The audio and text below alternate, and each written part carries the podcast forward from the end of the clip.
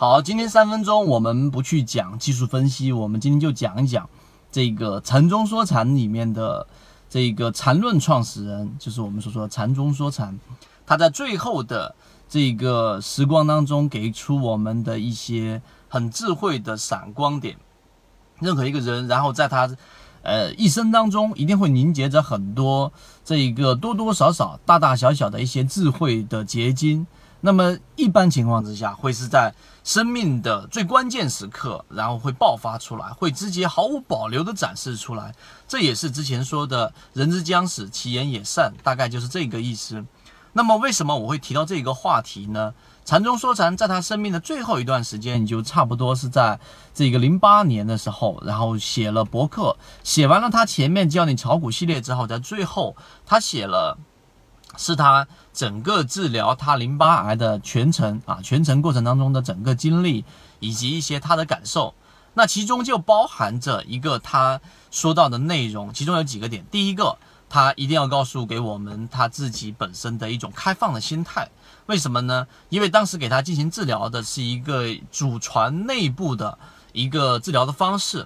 那很多我们中国传统的精华的东西，就是因为传男不传女，然后只在家门当中是一代传一代，不外传，最终导致流失。所以这也是为什么在我们圈子当中，我们无私的啊，不能说是完全无私，只是说啊，我们没有任何义务和利益关系的情况之下，把好的战法公布出来给大家。所以这也是为了创造这样的一个环境，这是第一个我们要去给大家分享的点。第二个，那就是他有一个弟弟。啊，他弟弟呢？他弟弟本身对于他来说，他这个禅宗说禅是很惭愧的，因为他大部分的生命和时光都投入在这个股票交易以及数学和他的事业当中，与家人的沟通非常非常之少。那他给他弟弟也产产生了一些啊童年的阴影。那这个事情也其实想。呃，给大家分享到，你可以看到近期像灯芯人在古巴里面，对不对？它非常火热，但是资金缩水的也非常非常大。但是你能看得出其中有一种痴迷。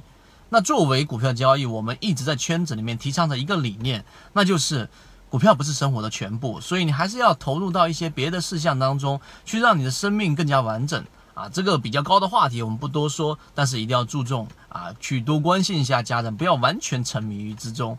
因为股票交易在我们看来，就是刚才我们啊之前的完整版视频说过，它可能就是一个医生、一个律师，或者说是一个法官，它是有流程，它是一个严谨的工作，但是呢，它不是一个需要你沉迷进去的一个工作。这是第二点，我们要去进行啊分享的点。第三个，可能在禅中说禅最后的阶段。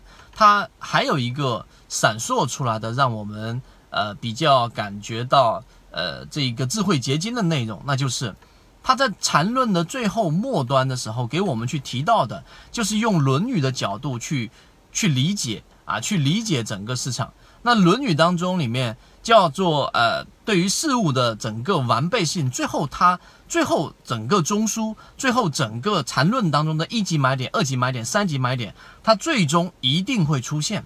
这个可能又涉及到技术分析当中了。那么这一个是什么意思呢？就是所有我们在缠论构建结构当中，它要出现的买点，最终它一定会出现，只是时间的早晚。这是有非常严谨的逻辑运算的。这个话题我会放到后面专门讲技术分析的时候，给各位去分享到底是为什么，以及怎么去把握第一买点、第二买点、第三买点和第一二三卖点，怎么样去把握。但是有一点就是在刚才我分享的第三点，它最终一定会出现。这是一个必然的事情。好，今天我们就分享三个事情，希望对于大家理解禅论、理解禅中说禅、理解股票交易市场，怎么样让股票交易跟自己的生活相融合，能够有一点点启发，我们就会特别开心了。好，今天讲这么多，各位再见。